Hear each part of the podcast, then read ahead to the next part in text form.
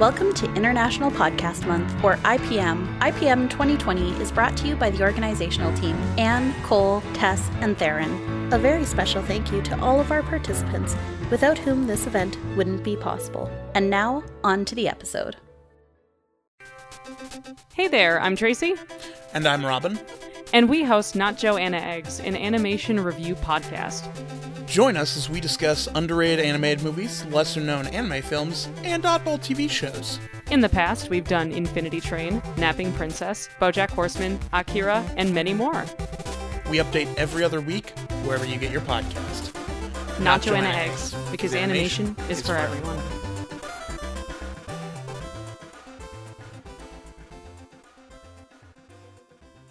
You wake up startled in the middle of the night, convinced that there's something out there in the darkness. Your brain tells you that there's nothing to be afraid of. Unfortunately, your brain is dead wrong. If you love the mix of horror, mystery, and comedy in shows like Buffy, Ash vs. the Evil Dead, or Supernatural, you'll feel right at home on The Crit Show, a Monster of the Week actual play podcast where the players, playing as themselves, are tasked with being the last line of defense from the forces of evil that go bump in the night. You can find The Crit Show at thecritshowpodcast.com or wherever you listen to podcasts. It's more like she's gonna cut in front of you in the lunch line and pretend nothing happened. Writing Alchemy is a storytelling podcast that centers intersectional characters, including a fairy tale series that combines humor and magic with serious topics, and a tabletop role playing series about the adventures of disabled and mentally diverse heroes.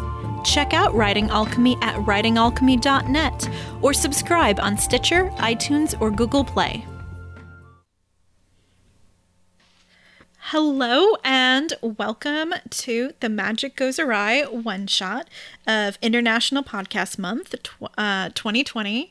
And um, yeah, so this game is uh, using the game system Magic Goes Awry, which is basically a game system that aims to capture the detailed character creation that's awesome about D&D with a lot less things to keep track of and kind of a more comedic, um, humorous gameplay.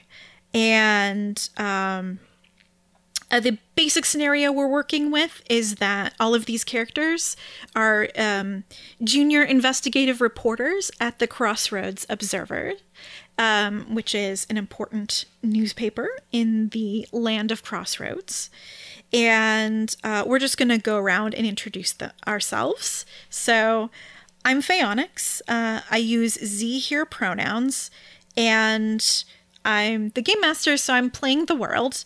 Um, and my favorite plant is kind of pretty much culinary herbs. Um, so like rosemary, thyme, and oregano. I'm kind of cheating by giving three, but um, but yeah, basically, so um, they smell amazing and you can eat them, and they make food taste amazing. So that's my favorite plants. Um, Mads, would you like to introduce yourself? Yes. So I am Mads Upton. I use they them pronouns. And my favorite plant is the passion fruit vine mm. because passion fruits are my favorite fruit. And um, also, the flowers are really cool, but also really weird. Yeah. and I like that about them.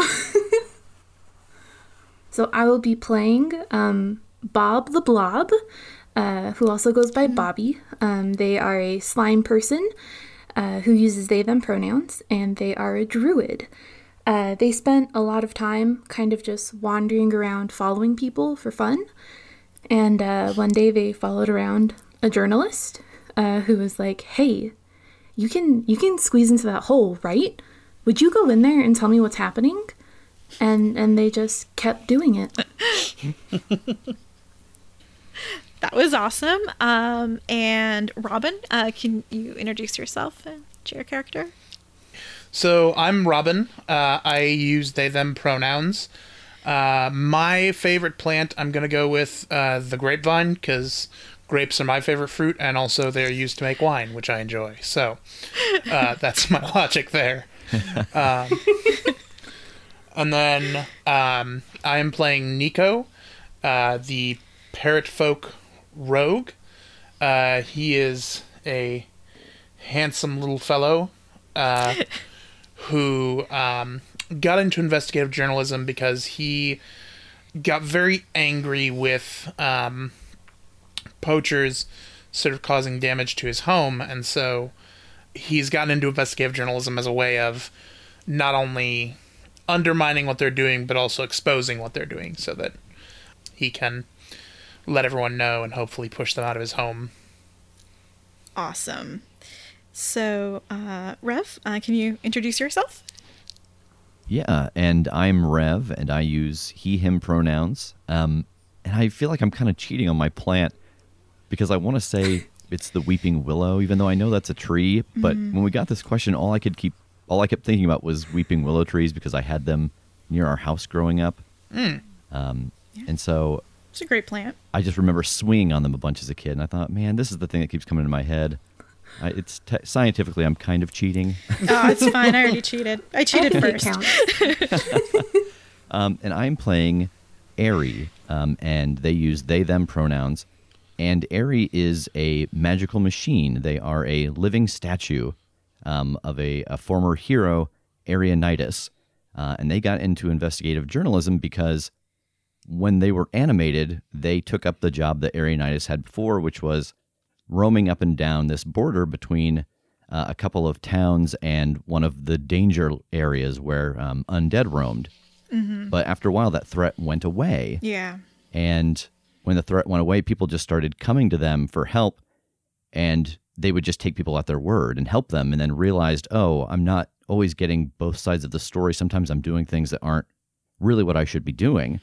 Um, and so then that got them into um, just real minor investigation to make sure they were doing the right thing. And then it kind of led into a, a passion for knowledge.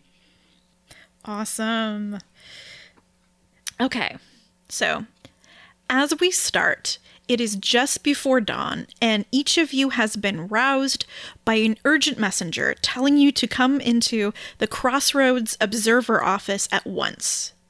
You all arrive to a building that has been completely trashed. Drawers have been pulled out and dumped, wooden furniture has been broken into pieces, fabric is ripped, papers are everywhere, and all of the lighting fixtures have been smashed. It looks like someone was searching for something. The other observer employees are there doing their best to salvage what they can from the devastation.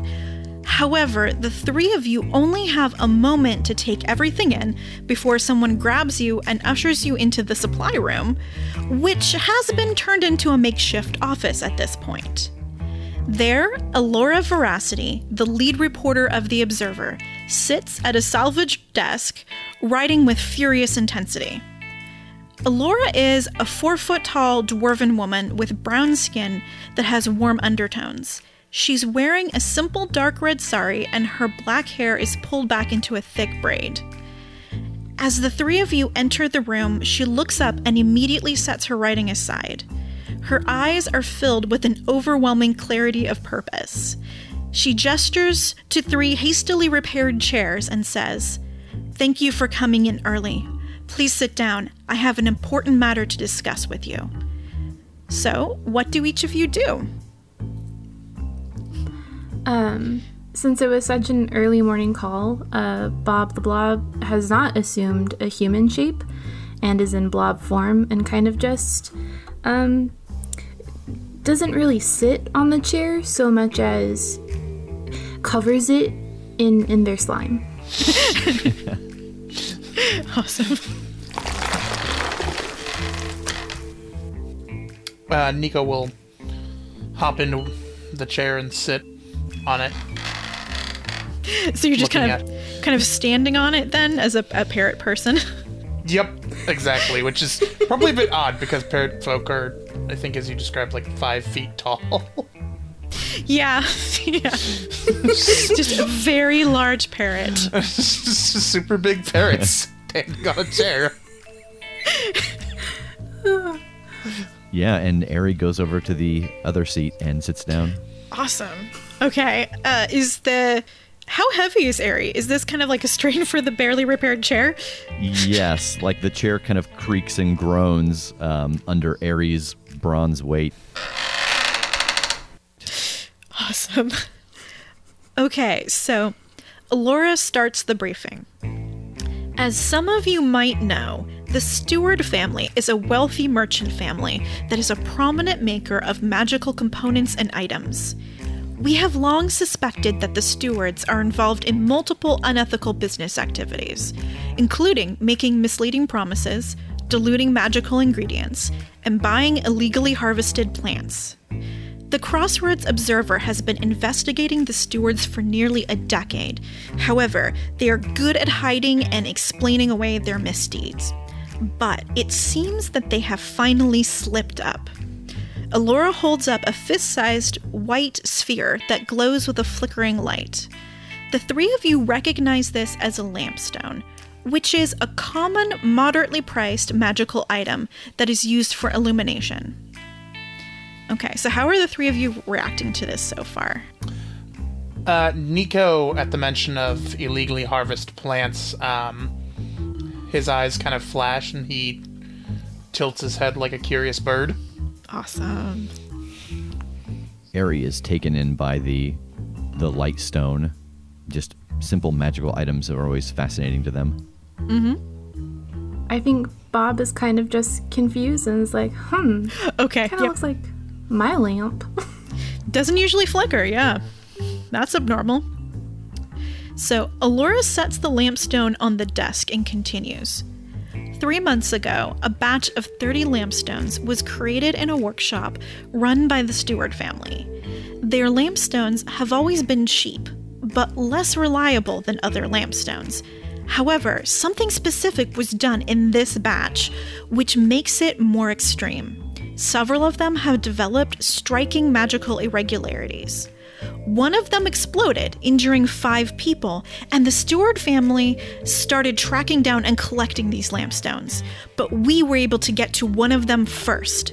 The representatives of the Stewart family claim that the binding magic used in creating the, this batch went awry and created a hidden magical side effect. However, our own magical analysis has conclusively determined that there is nothing wrong with the binding magic on this lampstone, nor is there anything wrong with the alchemical components or processing. This means that the only thing that it could be is the glowing stone cactus extract, which is the most essential and most expensive ingredient in lampstones.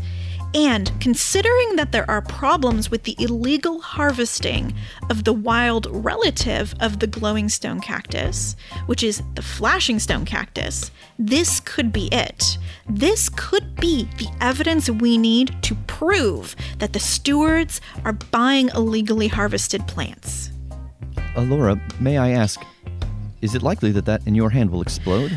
Well, the main thing is to not get it wet, um, but it is a possibility, yes.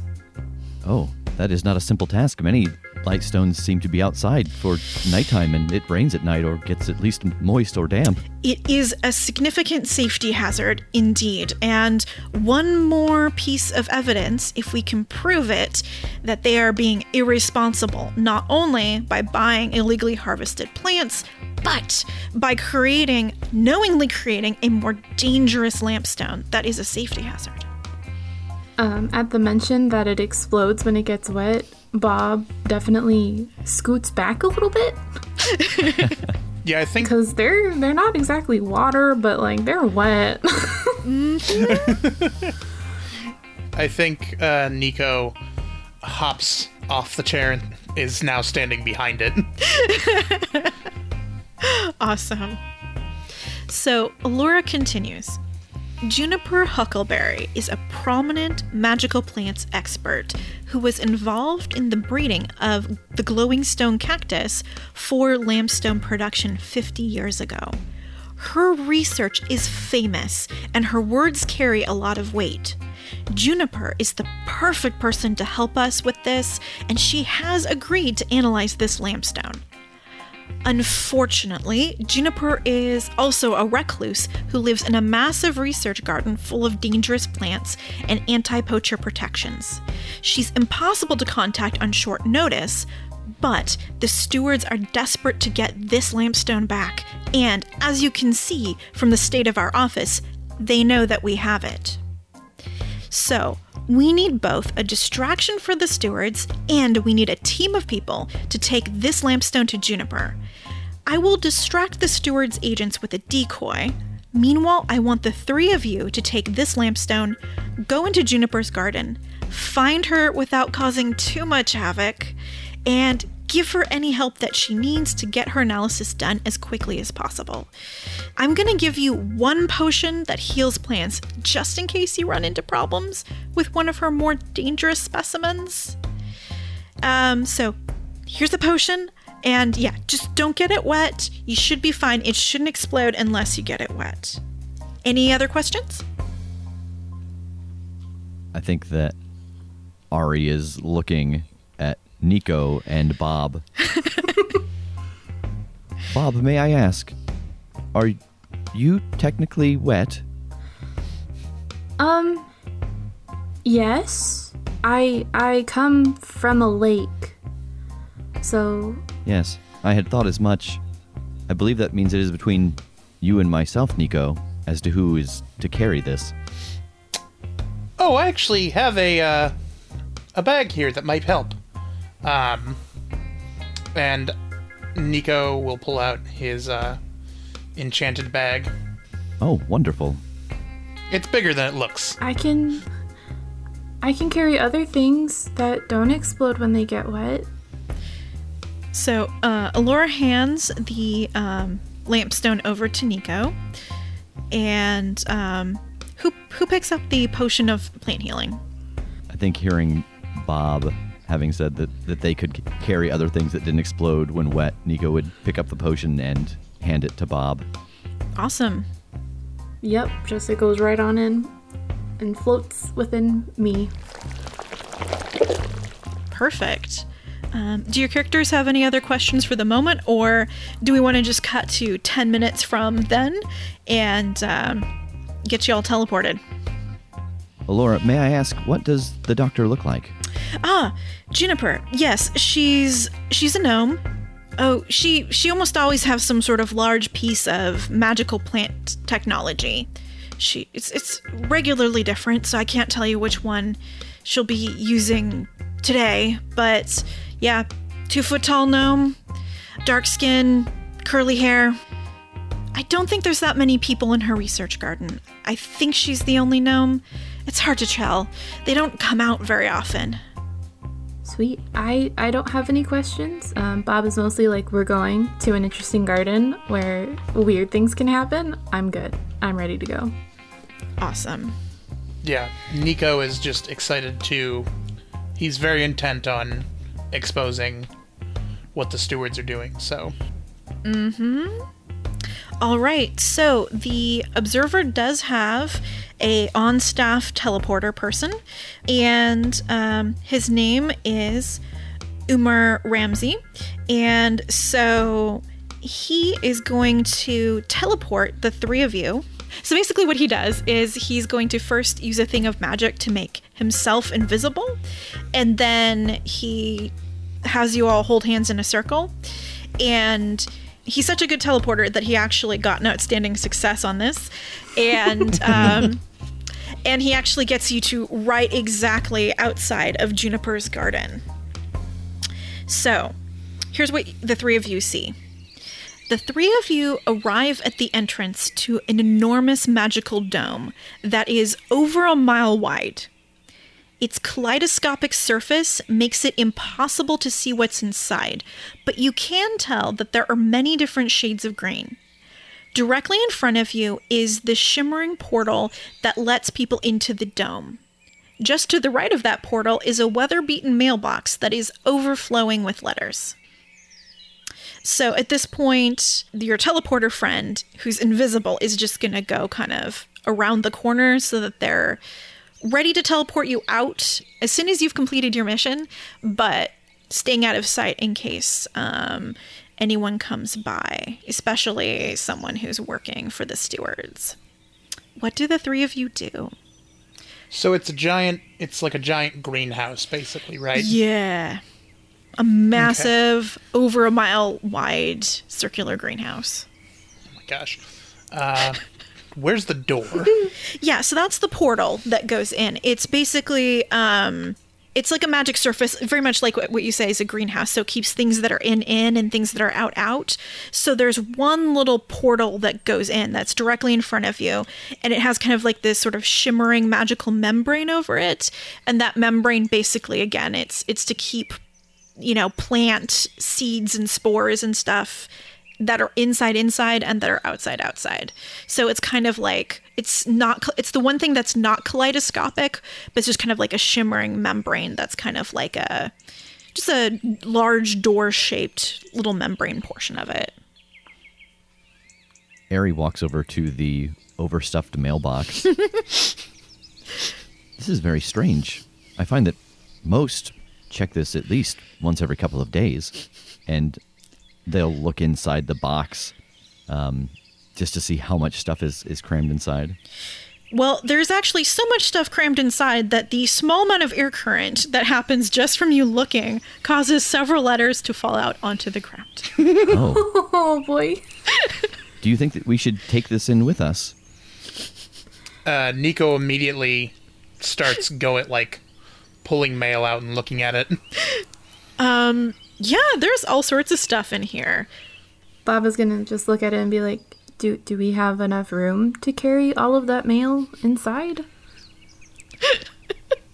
Can I put that mail in my magic bag? Oh, yeah. With the orb. Good. Then I will do that. It's you know, you keep pulling out and you you're really impressed that whoever put this mail into this mailbox actually got as much mail into it as they did. Does it does it feel like I'm pulling mail from one endless receptacle to another? It's not endless, no, but it is it is larger on the inside than you might otherwise think. Um and it's a lot. It's just all sorts of things.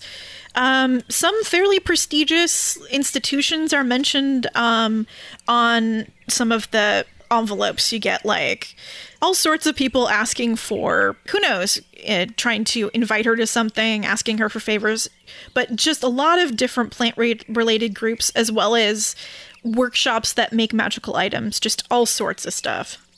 As we get closer to the end of this stream of mail, I want to check and see if there's like a date on anything to see if we can see how long it's been since they've checked their mail. Yeah, so um if you were glancing at that, uh it definitely looks like this is at least 2 weeks worth of mail. Oh my. And I'll I'll hold it up so that the other two can see. That's a very long time to stay inside of a dome, I would think. That is very odd. I wonder what they're doing in there. Maybe they're not a fan of the postal system. And this is their strange way of protesting it. You know, it's a possibility. Should we go inside now? yes, let's do that. Um, I'll I'll go first since um Ari and Nico were at the mailbox and I didn't wander that close. Um, so I'll I'll start heading for the door. Awesome. Uh do the the other two of you follow close behind? Yeah, and I think just because of that idea that they haven't been outside in two weeks, um, I'm actually going to take the bow off of my back and, and have an arrow in one hand just on the chance that there's something amiss going, going on inside. Mm-hmm. Mm-hmm. Awesome. I'm probably the last to go in because I'm making sure that I've gotten all the mail. All right. Um, so once you go through the portal, you um, come through on the other side, and you're inside a hedge tunnel. And that tunnel turns first left, then right, and then left again. And then it opens up into a circular courtyard surrounded by hedge walls that grow all the way up to the dome above. In the center of the courtyard is a large tree with irregular spreading branches. Behind the tree, on the opposite side of the courtyard from you, is a doorway in the hedge wall that leads further into the garden. So you said the uh, the hedge walls grow up to the top of the dome. eh, yeah, around this this courtyard, they do absolutely. Okay. Um, Nico the parrot folk would still like to uh, get up into the air and kind of fly around this courtyard Okay. just to take a look around. Awesome. Well, as soon as you start flying, um, what happens is the tree starts to move. So the Nah. first slowly, um, the branches start to stretch backwards, and then with a sudden swoosh, um, it um, basically flings forward, and several uh, nuts go flying through the air at you. And I'm gonna need you to roll your physical defense. Oh no. Uh, what do I? So what am I rolling here? Would I be able to help out with this? I'm gonna say uh, you won't be able to help for this specific one because Nico's in the air away from you, but you could potentially take an action that would be helpful after this happens. Okay, yeah, because what I was thinking is that I've already got my bow and arrow out, and I'm skilled in trick archery, so I thought shooting the acorns out of the air as they flew towards him might be beneficial. Oh yeah. Um. Well, you know what? You do have a few seconds. So, yeah, um, why don't you go ahead and roll your roll to see if you can do any of that. And if you are successful, then Nico will get an additional die to dodging. Okay. Okay, so let's make sure I. So my ranged combat, I get one. Mm-hmm. Yep. I get one for effort. Absolutely. One for effort, one for being trained. Um, I do have a. I, I don't know if this counts. I have a. My third ability is specialized weapon, and it is magically infused, and the other one is it breaks stone. You won't need that for this specific one, but you certainly could use it um, in other situations. Okay, cool. Uh, so that is two successes. Awesome. So yeah, that arrow takes. Um, I think actually, since you're you got a full success, I'm gonna say that you're able to take out uh, all of the walnuts that are flying towards Nico. So, um, yeah, congratulations. Um, Nico has been, for the moment, defended. Um, what's Nico doing? Uh, upon realizing what just happened, uh, first when the walnuts or the acorns, sorry, uh, fly at Nico. But they're they're, wal- they're walnuts actually. Oh, okay. Uh, when they fly at him, his immediate response is to squawk in fear, and then um, once he once the arrows hit the walnuts, he looks down and then looks back at the tree and goes, "Maybe I won't risk this," and decides to land. Okay. so where is Nico landing? Uh, probably like maybe five or ten feet uh, in front of his friends. Okay, so you're you're landed just very close to where everyone else is. Um, and what is Bob the Blob doing? Bob the Blob um, is very familiar with nature and natural things, being a druid as they are. Absolutely. Um, and so I would like to try and get a read on that tree Absolutely. and see if I know anything about it. Absolutely. Um, so that would be your nature knowledge. Um, and I'm going to say I know you have several abilities that are uh, that enhance your capacity when your character is in a familiar environment or familiar nature zone. Um, this would not count for that at this point because it's basically kind Okay, of like a manicured garden at this point. Yeah, it's not. It's not something I'm. Yeah, I get you. So, unless you have some other special ability that you want to add to things, that would be um, two die, two dice. Let's see. I have sensing magic. That would be so. That would be something you'd be doing instead of using okay. the nature skill. So yeah, that's the one thing about the abilities is some abilities enhance skills and some are kind of like they allow you to do something that is outside of what skills do. Okay, then I'm cool just taking the two dice. Um, Okay. I think, I think everything else would just be instead of. Yeah. Oh, that's one success, one fail. Okay, so you, a single success is a partial success. So you've you've seen these before. They're called catapult walnuts. uh, and um, in the fall, they become extremely dangerous because they basically attack any animals that come near them. Um, this is both a method of, of spreading their uh, nuts out farther than if they just fell, and also deterring any animals that would want to eat their nuts. So, um, there's no other magical properties to them. It's just a projectile, which is large, uh, large enough to be um, potentially cause an injury if it hits the wrong place. But Ooh, okay. um, there's no uh, additional things to worry about with these. okay.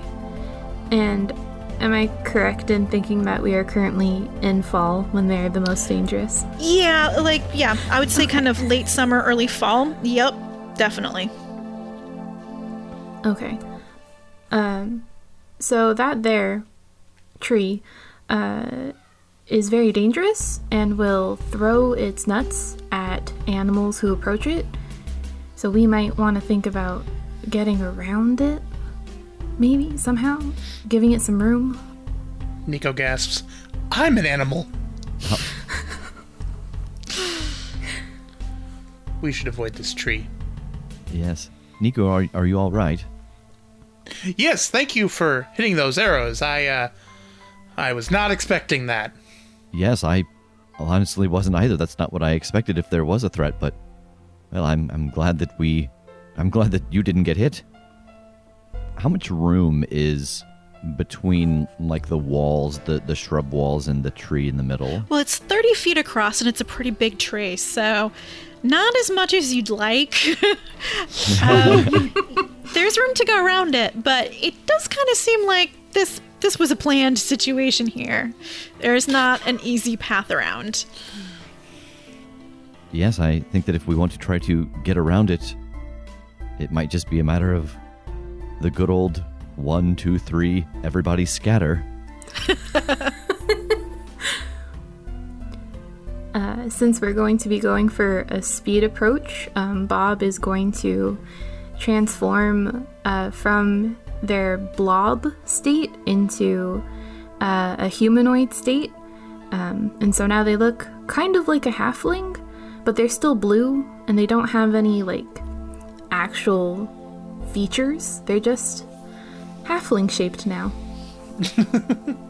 Awesome. Okay, so it sounds like everyone's just gonna dart past it as fast as possible. Yep.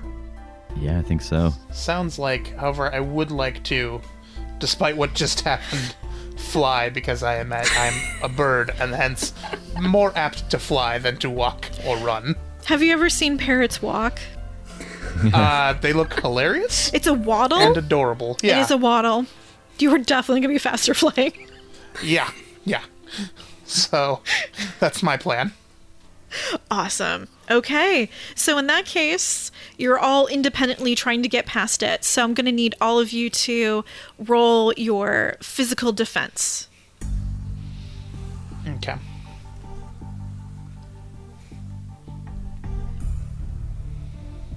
Is this just going to be one die each or? T- uh, two die because you are trained in your fa- favored form of physical defense. Okay, cool. I got. Uh, you're trying to roll below your body in this instance, right? Yeah, yeah. It's always it's al- always lower numbers are better. Oh, uh, how fortuitous for me, who rolls low. I got two successes. Awesome. So that's Nico. Um, f- now that you know what to expect, darts over top, flying super fast. You kind of see the branches stretch back, but now that you've seen it happen once, you know exactly what to pre- predict and you're able to avoid it. And you whew, zoom out that little door on the other side. Sweet. So I what I'm thinking is I would try to to run by and having seen how it moves now, watching it lean back and forth to throw um, the walnuts at Nico, um, that I would wait until it was, you know, Nico has just flown by. Um, so my hope is that its focus will, you know, be someplace else, and I'll actually use one of its lower branches to swing off of to get close to it, which it may not be expecting if everything's going far around. Okay, so why don't you do a quick perception roll um, first, and we'll see how effective that is. And if it is effective, then it'll give you a um, make you prepared. Okay. Uh, that is one success. Okay, so that's a partial success. So, okay, so what I'm going to say is um, this is good enough to get you prepared um, in terms of when you run past it. But in doing this, you're not going to have any ability to look at what you're about to run into because you're focusing on the tree. Yeah, okay. Awesome. So go ahead and roll, um, I guess, your physical defense to get past it real fast. But you get that die for being prepared, so it's three. Okay. That is two successes. Awesome. So you perfectly get past this thing. Um, but again, you have no idea what you're about to run into. So we'll deal with that in just a moment. Um, all right, Bob the Blob. Uh, I rolled two successes. Oh, um, awesome. so Bob is kind of just like, mm, don't feel like finding out if I count as an animal today, and just like hugs the hedge and runs past it. All right. Well, um, I believe Bob also is a Dodger. Um, yes. Uh, so yeah, so Bob again manages to dodge this. You're all going at the same time. Works out great. Um, okay, so all of you emerge into a grove of fruit trees, and um, I'm gonna need specifically Ari to. Um, I kind of think. Um, let's have you roll mobility and see if you're able to avoid the almost instantaneous tree trunks that are right in front of you. Okay. uh, two successes. Okay, well, somehow. Finally, a world where rolling low is okay. somehow, despite having been going so fast that you completely can't like dodge anything effectively, um, your your pract- your practice at different mobility um, training things um, allows you to slightly adjust your course, not hit any of the tree trunks, but you are now in the middle of this grove of fruit trees. There's a carefully maintained path that goes through the center of this grove that kind of gently weaves around the tree trunks. And um, looking around, you can get glimpses of an enormous garden around you. The garden is divided up into sections, each with different types of plants in them. And uh, if you look up, you can see flocks of these darting gray purple kind of bat like shapes high above. Um, yeah. I think upon seeing those, I, I duck down and just get close to the ground and, and wait. Um, I don't have any knowledges, but I'm just kind of curiously looking at these uh, shapes that are flying around. Sure. I assume they're at a higher altitude than I am. Oh, yeah, they're way up there. The, the orchard you're in, uh, fruit trees tend to be shorter, but um, there's a lot of very tall trees farther into the garden, and these shapes are smaller shapes that seem to be up in the uh, just up in the top branches of those tall trees. Okay. Uh, Nico's going to fly to the nearest uh, fruit tree and land on one of the sturdier looking branches and just kind of wait and look around. Yeah, well, from up there, Nico gets a, a little bit more of a clear view of, um, yeah, there's just a lot of very different sections in the garden. You can also see some sections where the same sort of hedge that you um, already encountered in the entrance, there seem to be like little arcs or walls of it that seem like they're separating different parts of the garden from each other. So, um, are the three of you kind of moving forward a bit? If if I could take a moment, um, I want to look around and see if I can tell if someone has been here recently. Like, Oh. we know that um, the mail hasn't been checked for two weeks, and Bob would like to do a quick scan to see, like, if everything around here also looks like, um, like no one's been through in two weeks. Sure. Uh, the standard skill for kind of looking for like tracks would be your survival skill. Oh, sweet. I have that. Awesome. So uh, you're still in a fruit tree grove at this point, so that's would still just be at this point two die dice, two dice. Okay, cool. yeah, because it's since there's so many different options of where we could go, Bob's kind of like, hmm. Let's see if maybe this will give us a direction. Sure. Two successes. Oh, awesome. Well, it seems like uh, what you've seen is there does seem to be activity of people using the paths.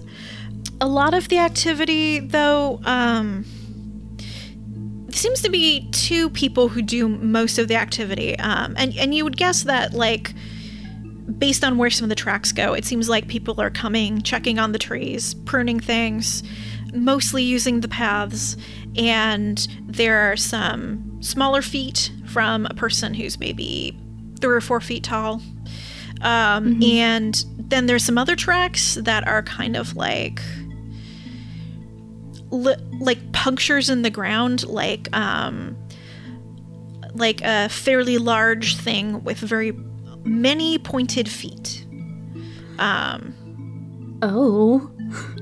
Yeah, something that you would say in the kind of maybe spider shape or crab shape or something with multiple larger pointed limbs.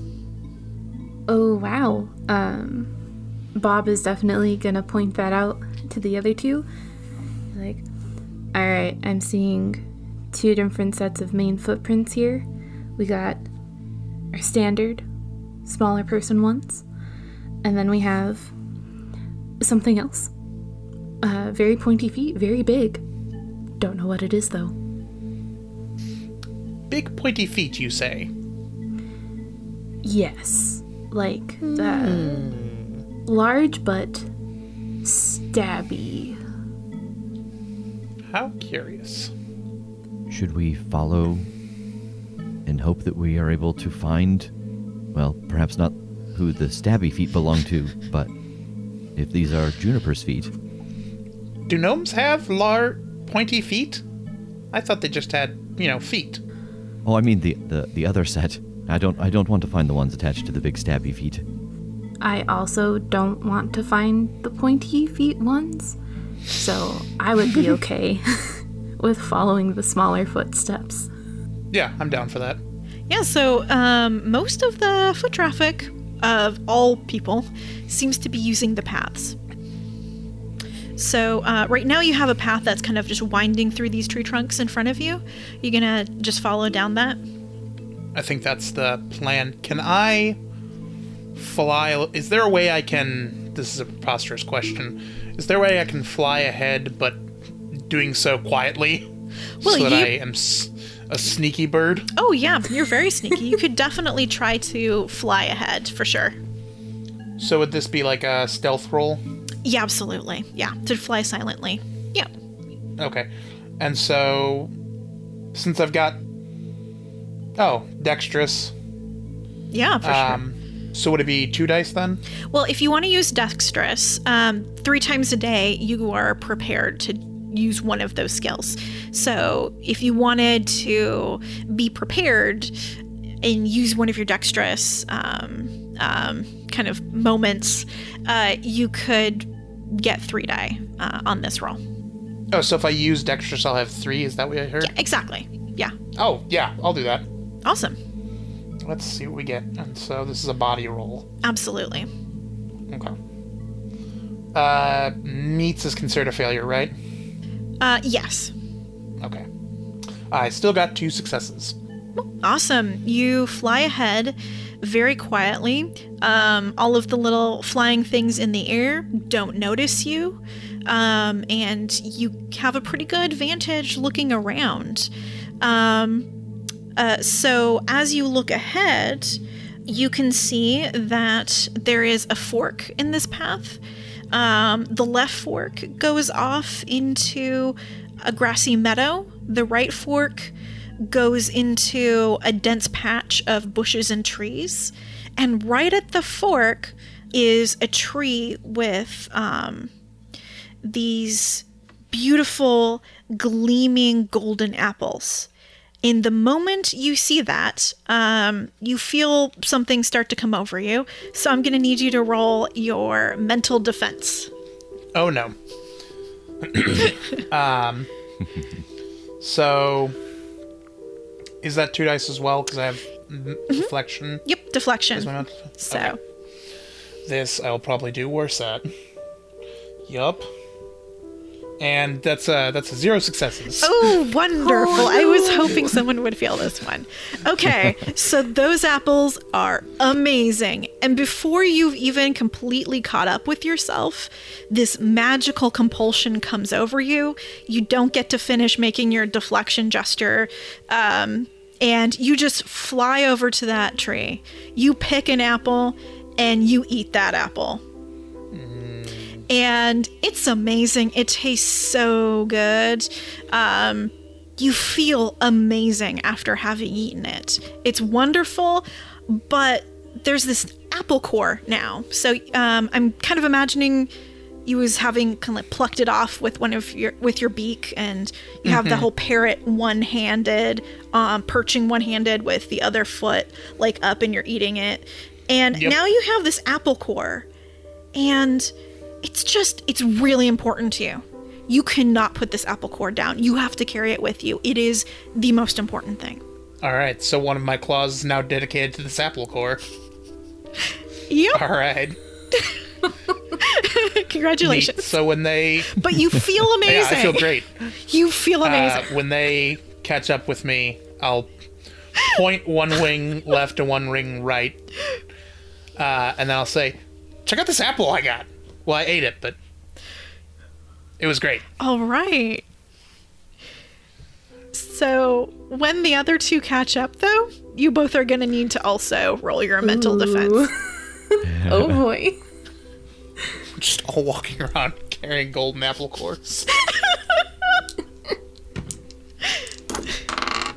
Oh shit. That was also a full failure. Oh no! Oh no! I've cursed us. I got one success. okay so I carry half an apple core. Well, okay, so the one success is um, you feel this magical start magic start to come over you. Um, what's your defense? Uh, is that um, deflection as well? Yes, it is deflection. Okay, you feel magic starting to grab hold of you. You make this magical gesture, and you're just not quite fast enough uh, to fully deflect it, but you still feel it starting to take hold. And so you you go over, you pick an apple, and you hold it. You don't actually have to eat it though. it's right there in your hand. You feel like it would be amazing, but you're not actually compelled to eat it. Yeah, I, I feel this compulsion to eat the apple, and then I, I set it down, realizing that I don't necessarily eat things. Um, being a bronze Yep. statue, I'm like, I don't I don't know what came over me. This you're right, they do look delicious, but I'm sure this would do terrible things to me. Most beautiful apple you've ever seen. And uh, Bob the Blob? Oh, I failed. I failed real hard. So I think um, I see Oh, the yeah. apple that Ari's put down, and Bob just runs over and is like, "Mine. I'll have it." All right. awesome. Well, you eat that apple. You also feel amazing. And now you have an apple core that's really important to you. Can can it just float inside of me? Um, Oh gosh. I think you're going to feel like you want it a little bit more protected than that. Oh. You- you got to keep this safe. These this apple core and the seeds inside it are just so important. What does Bob do? Oof. Because I, I have the pouches inside of me that I could put it in. Sure. Yeah. Yeah. Yeah. So you can just go ahead, pop that in a pouch, um, and put that inside you. Yeah, I think I will I will empty out one of the pouches. Because I feel like I have to make room for it. Sure. Uh, let me see. What will I drop? My soap. I will get rid of my soap. Okay. oh, there goes the soap. Okay, so um, in front of you, the path diverges. On the left, open grassy meadow. On the right, dense bushes and trees. Does anyone have a strong hunch, one way or the other, left or right? I wouldn't say it's a hunch so much as I'm more comfortable in a meadow because I can fly more. Okay. Am I familiar with either of those environments? Very good question. Why don't you roll your nature knowledge and see if either of those looks familiar to you? Well, that is one success, one failure. Okay, so with a partial success, um, the grassland looks pretty familiar. Um, the tree, um, the tree bush thing, not so much. That's not something you're familiar with. But yeah, the that grass meadow definitely looks like some of the ones you've experienced before. I'm I'm with Nico on this. Um, I like the grass. Please. Very good. Okay, so you're entering the temperate grassland. There are many different kinds of grass in this meadow, creating a patchwork of different textures and colors. Oddly, despite the still air in the rest of the garden, a constant breeze blows through this meadow, creating shining ripples as the grass dances in the wind. So, unless any of you are doing anything specific as you're moving through this meadow, um, what's Nico doing? How are they moving? Uh, Nico is definitely flying in this area, and since he's sensed breezes, he's just kind of more uh, lazily gliding around than anything else. Awesome. So I'm gonna have the two of you who are walking on the ground. Um, I'm gonna have you both roll perception, and uh, this is definitely a temperate grassland. So Bob the Blob is uh, is in their element here. Ooh, so do I get an extra die? You do. A. Ooh, um, I got I got two out of three successes. All right, so we're just counting the numbers of successes. So that would be a full success for you. Oh, I got I got no success. Oh no! Awesome. cool. This is going to be so much fun. So, what happens is that Ari just trips over something. There was nothing there, and all of a sudden, you're flat on your face. Um, and uh, something that you're holding goes flying in the air. So, I guess that you had your bow and arrow out. Yeah. So your bow goes flying through the air. It lands on the ground in front of you, and you get this brief glimpse of something green wrapping around your bow, and that bow is being dragged away. Oh. Oh no, I I need that. Meanwhile, Bob the Blob, being familiar with this grassland, notices the subtle signs of invisible grass on the ground. And you um, basically you're like going to um, trip over it and then all of a sudden you're like oh no no no i know what these little small little bare spots are. These are invisible grass spots and you beautifully avoid them. Um Am I allowed to call out to Ari? Um, so you notice this right when Ari trips. Um, but yeah, at this point, Ari's um, bow is being dragged away, and the three of you can all take actions. Uh, I would like to, uh, seeing that Ari's bow is being dragged away, uh, Nico the Parrot Folk is uh, going to go, what? How is that happening? And starts uh, following after it. Awesome. So the bow is being dragged towards that, you know, that dense area of bushes and trees I mentioned previously? yep. That's where it's going. No. Uh, you can fly after it um, without hindrance, and um, you're able to kind of track where it's headed from uh, above at this moment. But once it gets into those bushes and trees, you're going to either have to get into them with it to keep watching it or take some sort of other action. Uh, I'm going to shout that it's heading towards the uh, bushes in the other direction. and uh, then, yeah, I'm going to try and intercept it so I don't actually, like, land, but I want to hit the ground before it hits the bushes. So you're, um, sorry, you're you're not landing or you're landing? Uh, I am landing, but I'm trying to land in between the moving bow and the bushes before it reaches the bushes. Okay, well, I think that would be um, your flying skill to see how good you can do this. That sounds about right to me. Um, mm-hmm. So I will do that. Uh, that's one success. Okay, so um, you're able to land beside the bow as it's moving, but you're not able to intercept. It is moving quite fast. Oh no. Um, so what are the other two doing at this point? Uh, Nico's close to the bow. Uh, what about Bob and Ari? Uh, seeing Nico go after the bow, I'm going to try to grab the arrows, right? Where arrows also dropped? Um, the only the one that was in the hand. I'm I'm still gonna go for it. You're like, oh no, sure, one of your things. It's very important. Um, and I will call out. You gotta watch out for the the bare spots. That's um invisible grass. Real tricky thing. Well, how do you know to watch out for invisible grass? and I, I ask that question as I'm pushing up off the ground and trying to sprint after the bow. Sure. Uh, I guess trying to avoid places where there are not grass because there may secretly be grass.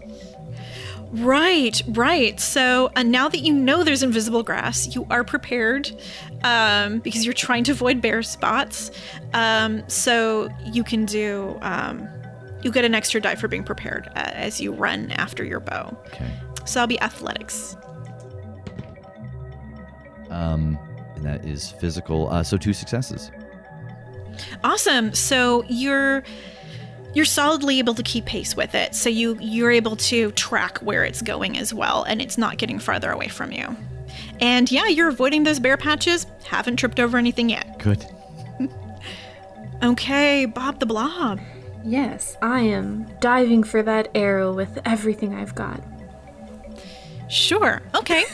um so I'm guessing I'm thinking diving for something would be athletics. Oh no. Oh well, yes. but you could always argue a different skill if you have some idea of how you're diving. Um Ooh. I have acrobatics. okay.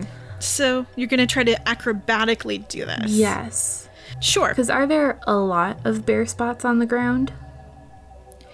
Um, I'd say this particular zone has a few more than average. Uh, then I'm going to try to be light on my feet and cartwheel over to the arrow. Perfect. Okay. Yep. So that'll be your acrobatics then, and um, uh, using anything else to boost this, you are prepared to spot the the the invisible grass. Uh. No, I think I think those were fine. So is that two or three? Oh, sorry. Yeah, you're okay, doing three. Okay, cool.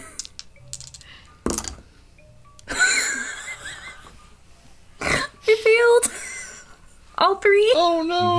yeah. um, yeah, invisible grass. Yeah, definitely invisible grass. Um, so you're going to be tripping over the invisible grass. Um, so at this point, you're also going to drop Okay. something. So, um, you know, I think I'm gonna do it. I think the the pouch with the potion in it gets dropped. Oh no. And as it falls and goes off into the grass, um, something seems to have grabbed it and it's being pulled away too now. Oh no. You might want to do a, a nature knowledge to see if you know what's pulling them. yes, I would. Okay. Well, fuck, that one went places. Um. they were both failures again. Okay. I got too excited about cartwheeling and I, I lost everything else. Mhm, mhm. Yeah, um this is weird behavior. You think maybe it's um some sort of vampire vine that feeds on magical items? oh, that doesn't that doesn't sound good. Um I will warn the others because that sounds dangerous. um so uh, Bob will call out. I don't think I've specified. Bob uses telepathy. because Bob is a blob who does not have a physical mouth or vocal cords. Um, so, using telepathy, Bob calls out to the others Be careful! They're vampire vines! Okay. So at this point we have the the bow is being pulled still and now this a potion is being pulled. So um Ari's behind the bow but in front of the potion. and um Nico is next to the bow. What are the two of you going to be doing now? Uh, I'm gonna try and yank the bow off the ground, pull it from this invisible grass. Yeah. Okay. So, how are you going to be yanking it? Um, Uh, are you just kind of doing a brute strength? You dive in for it? um, man, I have no idea. Um, Nico is not a brute strength parrot. Um, All right. so I think he's gonna try and just like swipe it really quick and hope that he snatches it so fast that they don't even notice that it's gone, and just like kind of keep moving. Okay. Okay. Okay. So you're gonna be trying to. I, I would go with that. Um, would fall under the manual dexterity skill. um, I mean, your beak also counts for that. Um, because you can use your beak in a hand-like way. Um, so yeah, go ahead and see if you can kind of do kind of a quick swipe and, and grab this bow. Oh dear. Uh, one success. Okay. Well, so here's the thing. You're able to grab onto the bow, but you you you don't quite know what's holding onto it just yet. But it's it's not something that's just letting go. you got the bow. It's got the bow. I'm just imagining that Nico is unfortunately like running along the ground and has his beak like playing tug of war basically with this bow against something he can't see. Right. Yeah, something that's kind of there's invisible grass everywhere. It makes it harder to see things. You're beginning to notice that things behind the invisible grass are kind of invisible, so it creates a really weird effect with things that are moving on the Uh-huh. ground. But I think at this point you can probably see that the thing on the other end of the bow that's pulling back is some sort of tendril. It's some sort of viney, tendrily thing. So tug of war for Nico.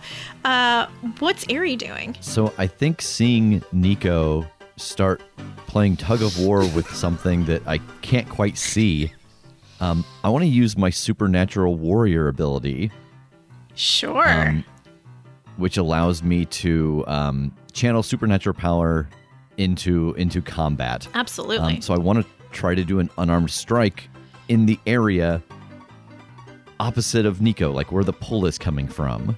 right, right. So you're gonna just kind of attack the thing that you can't quite see in the invisible grass. Yeah, like just leap in that area and, and strike down wherever the kind of opposite side of, of force is coming from the pull. All right. Yeah, go for it. So that would be two die, uh, unless two dice. What is with my brain today?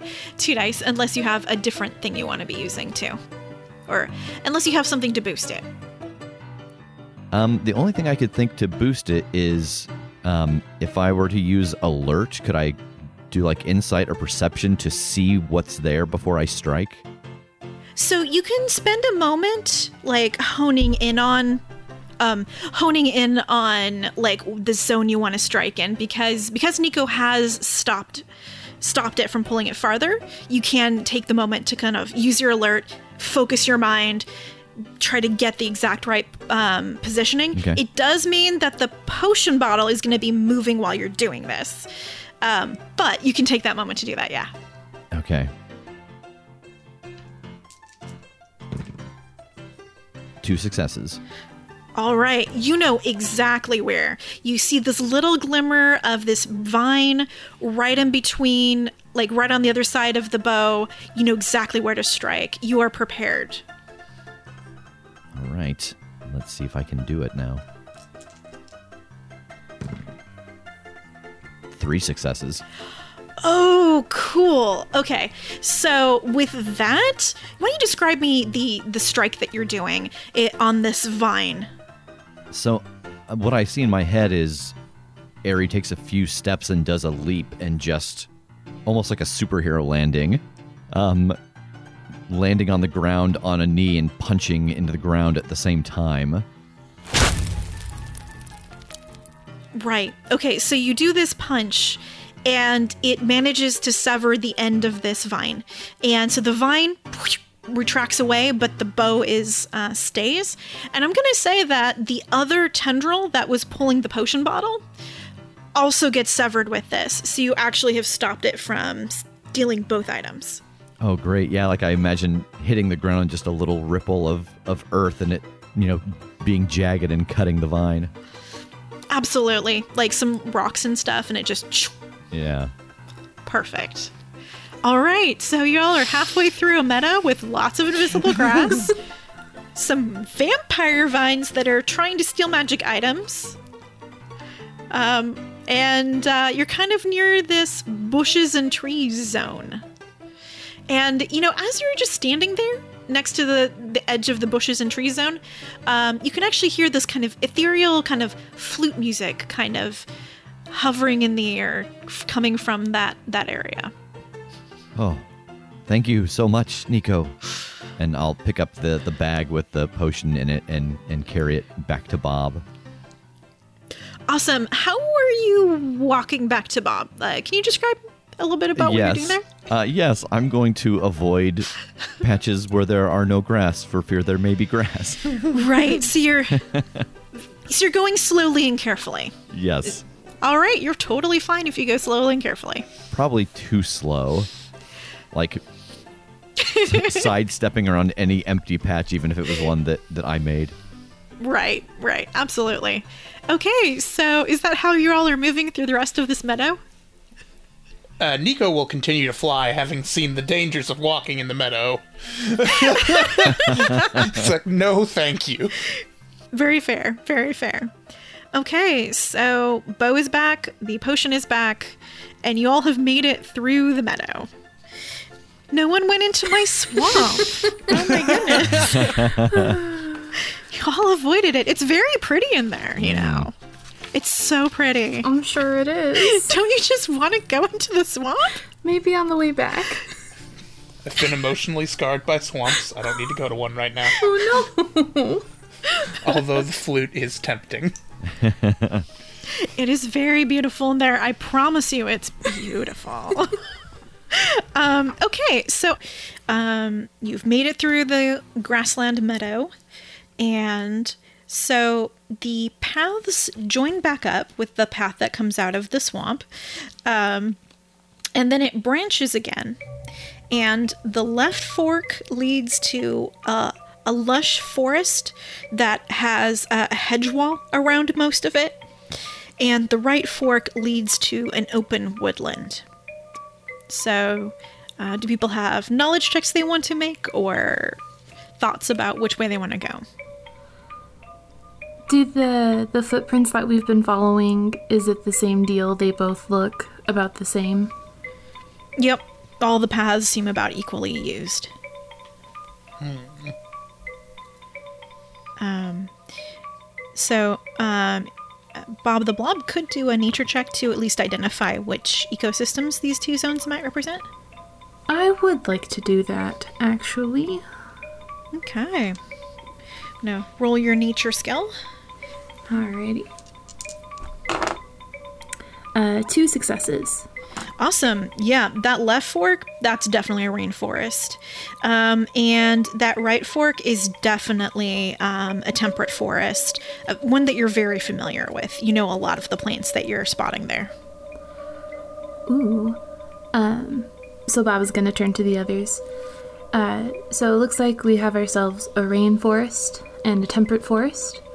I'm more familiar with the temperate forest, to be honest, and seeing as we have a thing that explodes in with water, we should not go in the rainforest. Yes, I would be inclined to agree.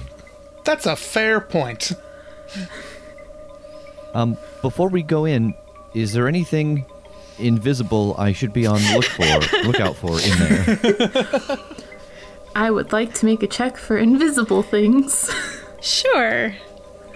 Um, you can roll three dice since you were thinking about a ecosystem you're familiar with. that is one success.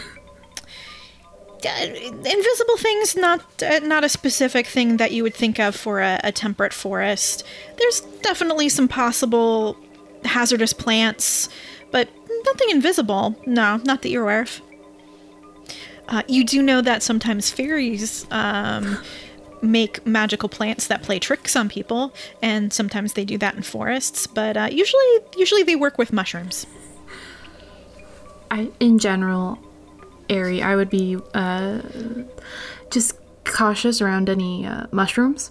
I, I always look out for the mushrooms. oh, good to know. Thank you. Bob gives thumbs up.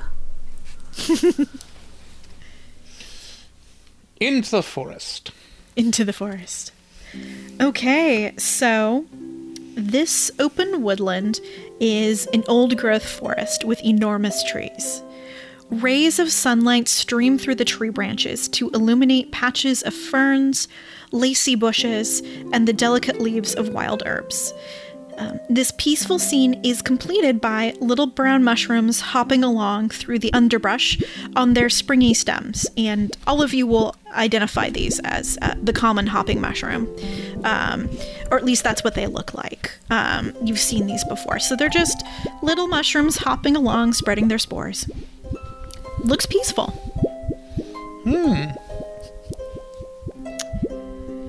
So, is anyone doing anything specific, or you're you just walking along through the beautiful woodland enjoying the scenery? Lazily gliding through, but yes.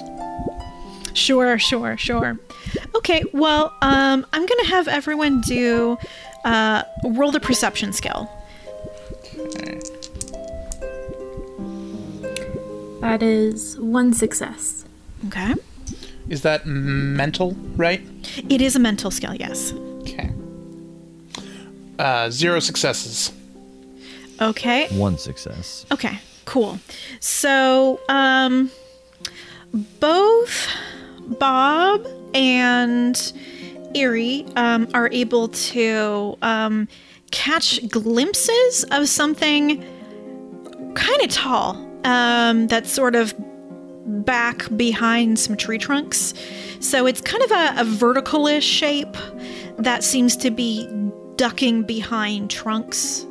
It's yeah, like it seems maybe like about as tall as uh, an average person, maybe like six feet, but um, it's a very vertical sort of silhouette. But you just get very quick glimpses. You don't actually get to see what it looks like. Hmm. I. That worries me.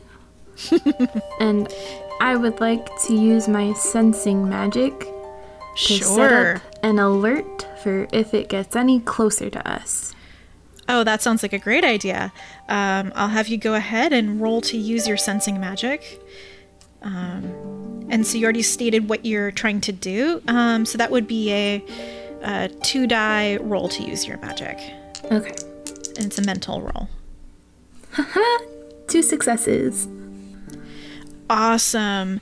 So, um, uh, well, here, do you tell me what the magic looks like, and then I'll I'll see what the what results it gives.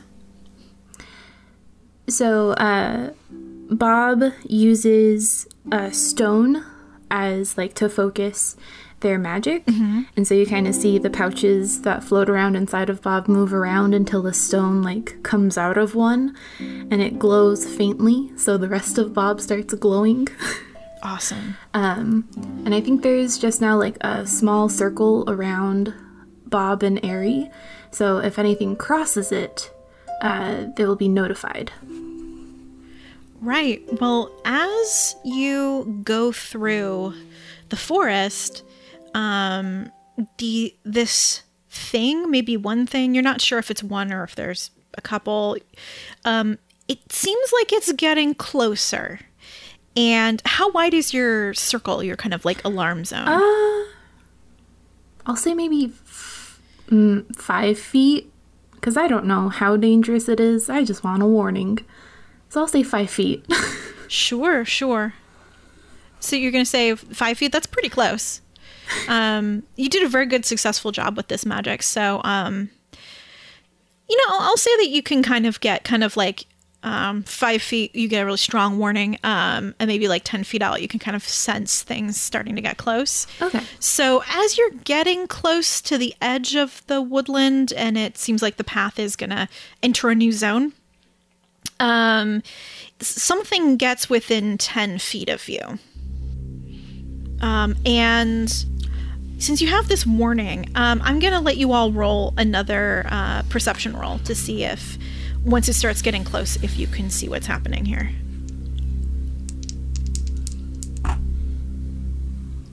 I got a uh-huh. success that time.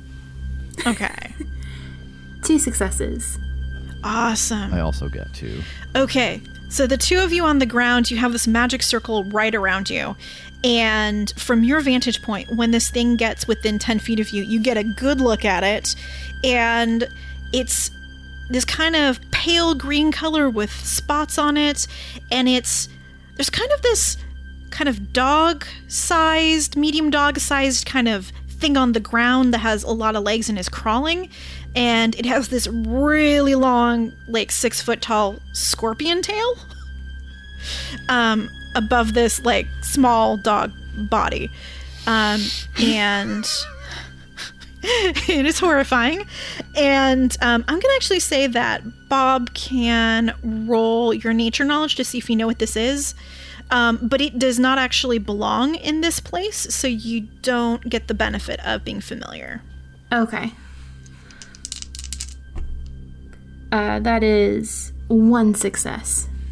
Okay, so this is a very hazardous plant. You've heard of it before. It's a scorpion tail fungus. They're usually swamp creatures, interestingly.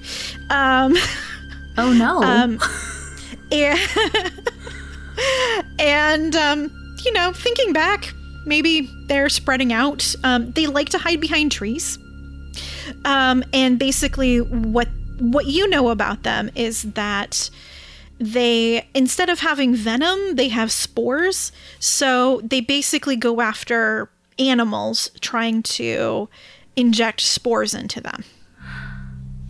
oh wow. I don't like any of these details. That's what you know.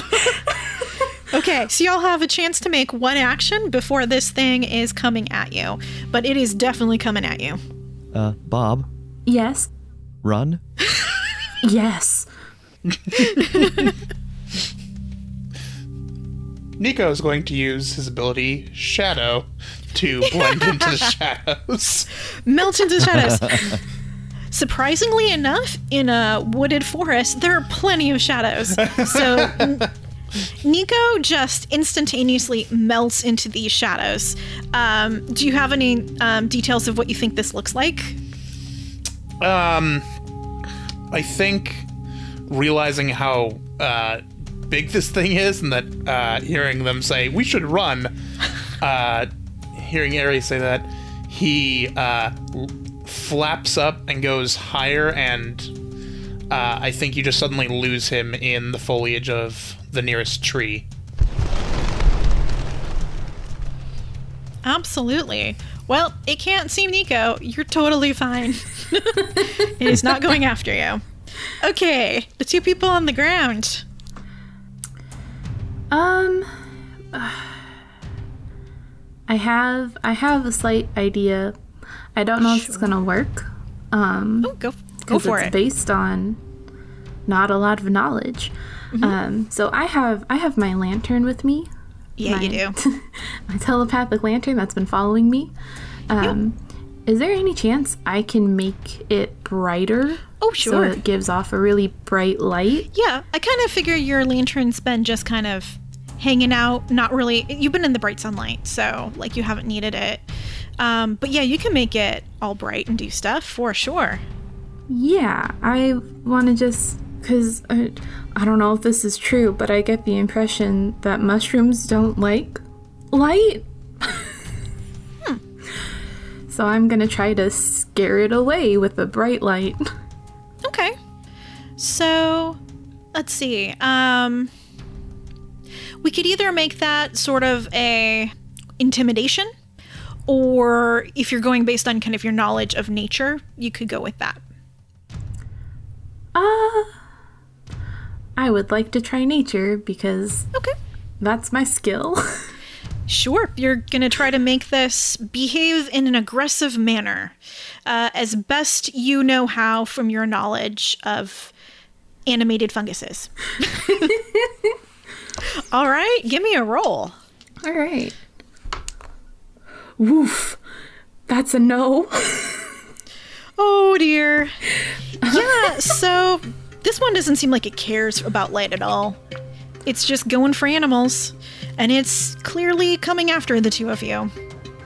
And um, I'm gonna say that um, you've been focusing on trying to get the lantern to kind of scare it, so you're falling behind a bit, and you are now close to it. So I'm gonna have you roll your physical defense to dodge this thing as it comes after you.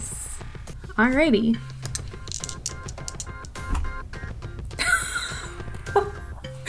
no. Is that That's a a, no on that one too. another failure? Uh, yeah, complete my. failure. Oh my. Okay. Well, um, yeah, it's got a stinger and it's going to stab it right into you. Your nice soft jelly uh, ness. You try to dodge out of the way, but this thing is fast. And uh, you're gonna take one injury. So that's a it's a moderate injury. So it will affect um, one category of skills. So it could either affect your knowledge skills, your social skills, your perception skills, combat skills, um, strength skills, or dexterity skills. Is there one set that you think this injury might affect you? I'm thinking since it's physically injecting spores into me, it's going to affect my dexterity skills. Okay, and I then. maybe won't be able to move the same way. Sure. So until you're healed um, from this injury, you are going to take a one die penalty to dexterity skills with this injury. Okay. Okay. So at this point, what is um, Ari doing? So I think they notice that Bob is not there, Yeah. um, and I will turn around. So the scene back there is is Bob being stabbed by this this fungus with this enormous tail. Yup. I want to try to use um, Supernatural Warrior again, and I'm going to try to pin part of it to the ground, so at least when Bob gets free, it won't be able to pursue. Perfect. Absolutely. Um, and I, I think that because this, like, I see that, oh no, Bob has been stabbed, I'm actually going to take a moment to line this shot up to try to, to prepare myself for it. So I will say that if you're really spending some time focusing, if there's not a quick action you can take, if it's like you're going to spend time, that does mean it will get a chance to attack Bob again before you are able to shoot it. Okay, no, I wouldn't risk it. I, I would just fire from the for, from the hip then. Okay. Uh, I think I'm gonna use one of my my points for trick archery. Um, Sure. three times a day I can re-roll. I- I, Absolutely. think I'm gonna do that. Absolutely. Go for it. You're an amazing archer. You got this. okay, the exact opposite result. Two successes. Beautiful. So you um so here, tell me what it looks like. You're definitely pinning this thing to the ground. Um, so I'm imagining that it's got this, you know, it's scuttling along the ground with this huge tail, and that Mm-hmm. when it's got Bob stabbed, that part of it is low to the ground because Bob is pretty low to the ground. Yeah, there's also And tree this- trunks too. Yeah. Yeah, and this arrow comes, it glows and, and comes firing through and, and pins part of the tail to the ground, um, you know, pulling it a little bit out of Bob. Absolutely. Yeah. It's pinned. Who knows how long that's going to last, but for this moment, it is pinned. What do you two do? I'm not sure if we should be destroying anything in here. I would hate to destroy something that's someone's life's work, but we also should not be destroyed ourselves. I we should we should run. I should have been running. Um, All right. So, does that mean you two are running? I will wait for Bob to catch up, but then I will will go as well. I'm going to say that since it's pinned to the ground, that you two can just run away. You, you did use your supernatural warrior, so that means that you can do, like, it is pinned. It is a really good pinned, more than what a normal arrow could actually do. So you two can run out. oh, here, what's Nico doing at this point? Uh, so Nico was preparing to do something until uh, he was going to drop something on it, and then uh, the arrow pinned it. So, seeing his friends run, uh, Nico will continue flying forward and just kind of pop up uh, near the like above them once they're sort of safer distance, I guess. Awesome. Okay, so um, you all um, emerge into the center of the garden. There's a bunch of different paths converging here. In the middle, there's a small house that is built low to the ground. Its gently sloping roof merges into the garden around it. On top of the roof is an exuberantly overflowing vegetable garden. Surrounding the house is a ring of lumpy bushes that have overgrown the path. So the paths basically are going through this ring of bushes and they're kind of converging on this house. Oh, also, there is a actually a whole little grove of these golden apple trees, but um none of you feel compelled to interact with it. It's like you've already interacted with one and you're now use like more um more prepared for its magic. that apple did make me feel really good last time I ate it, It did feel good. and I'm feeling kind of bad right now. Yes, you are. I must say, Bob, you are looking a little more opaque than before. Yeah, I us- I'm not used to having this many things inside of me. I think I think I want to eat an apple. Awesome. All right, so you eat an apple. It also tastes amazing. And yeah, you're healed. Oh, yes. Yeah, you know, now that you think of it, did you did you I can't remember. Did you do a knowledge check on what these apples are? no, I didn't. I think I I think I failed. Why don't you go ahead and roll that and see what you remember about these things? Uh, that's two successes. Two? Oh yeah. Um, you know, now that you think about it, um, now that you've experienced the healing for yourself, these gotta be what they call discord apples. Um, they have a very strong magic compulsion, but um the main thing is like, yeah, the apples are very healing, they're delicious.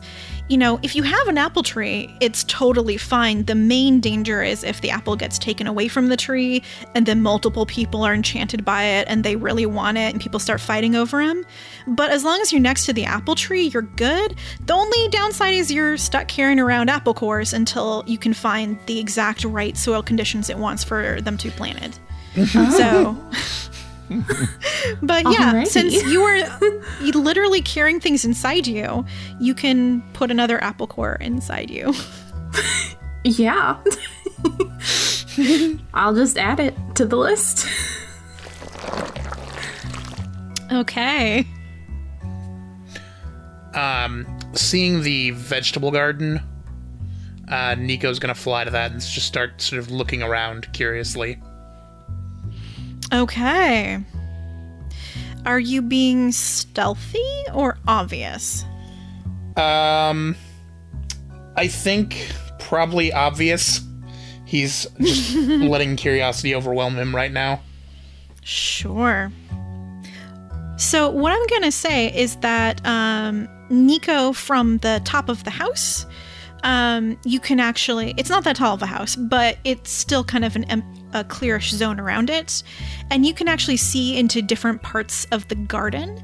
And you can see that um, uh, across the way from where you've been exploring is a zone that is um, really strange looking. It's kind of like bare rock, but then there's these little pockets of plants that have totally different things in them. So there's like this kind of nothing growing, and then there's this little circle, and there's this beautiful blue crystalline tree, and then there's kind of a barren space, and then there's like maybe a short, constantly on fire shrub, for example.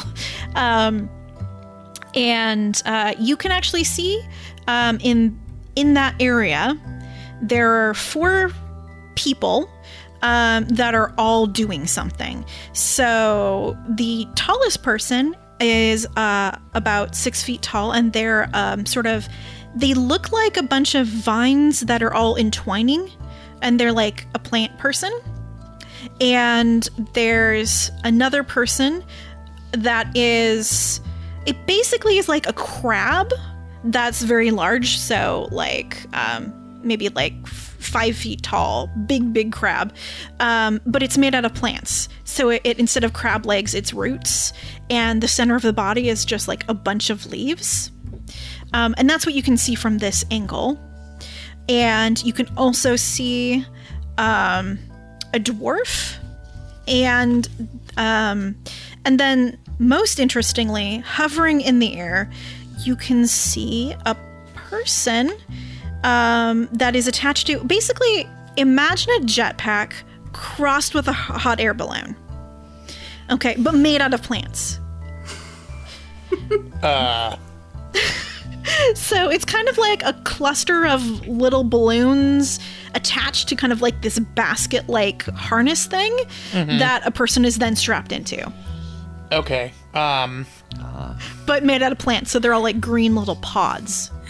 right. So so I'm going to just say that there's a person strapped onto the front of that who is it's like kind of like a hover backpack. And you see that person is about two feet tall. They've got dark skin, dark hair. Um, and all of these people are busy around uh, they're they're busily working around this tree that is like a small pine tree, but it's like glowing bright red, and they're all busy doing something to it.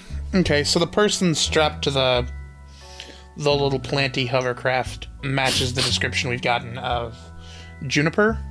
Absolutely. Uh, okay. Uh, Bob, Ari, I think they're I think they're up ahead, and I'll point with my wing uh, in that direction.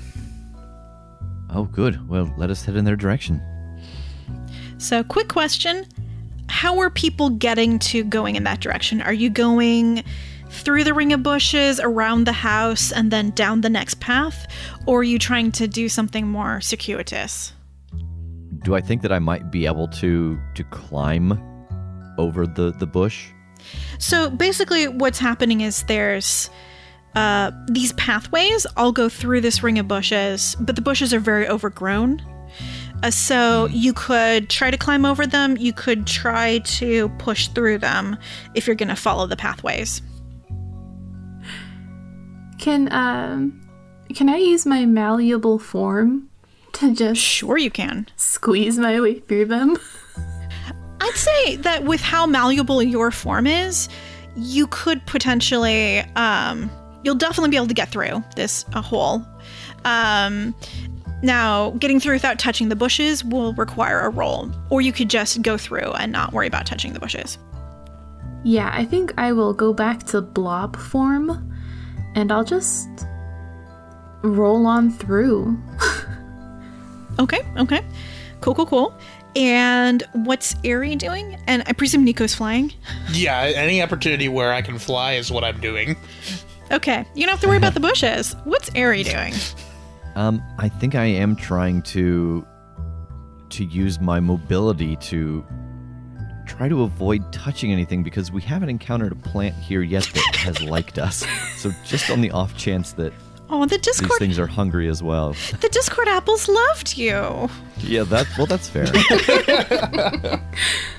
Okay, cool. So I'll have you roll your mobility to see if you can make it through these without touching them too much. Okay.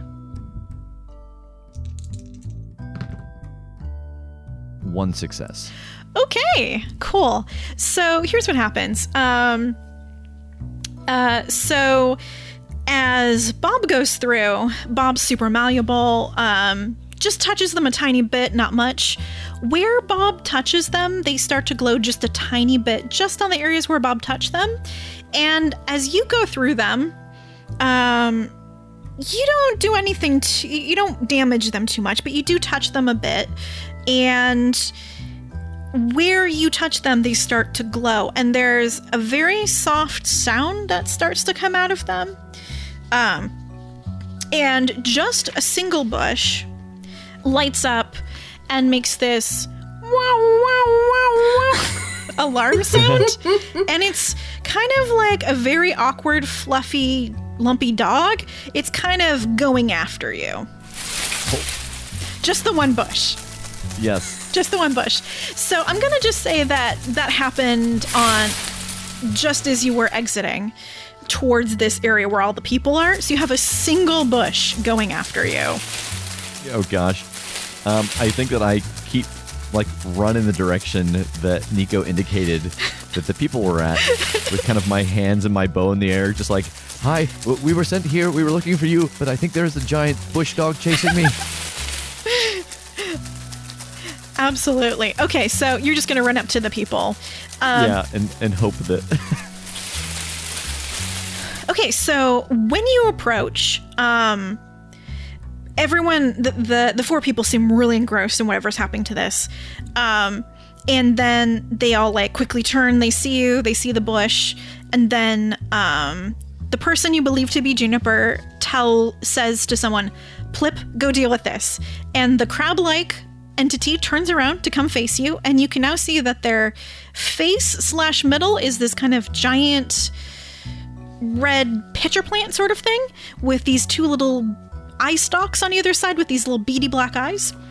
And this person comes over to you and um um they they look a little flustered. They're like, "Oh, oh goodness. Oh goodness. Uh who are you? What what what, what is this?" Uh, uh, hello, uh, my name is Ari, uh, and I'm here with my my companions, um, Bob and and Nico. We were sent here to to bring you something to to look at. Um, we were we were sent by the the Crossroad, the Crossroad Observer. Oh, oh, oh, the the oh yes, Lampstones, yes. The stewards. Yes, yes. Oh, um oh dear, you couldn't have chosen a worse time to come though. We're we're transplanting the lava pine. That if that goes wrong, oh, that would be bad. That would be bad. Okay, okay.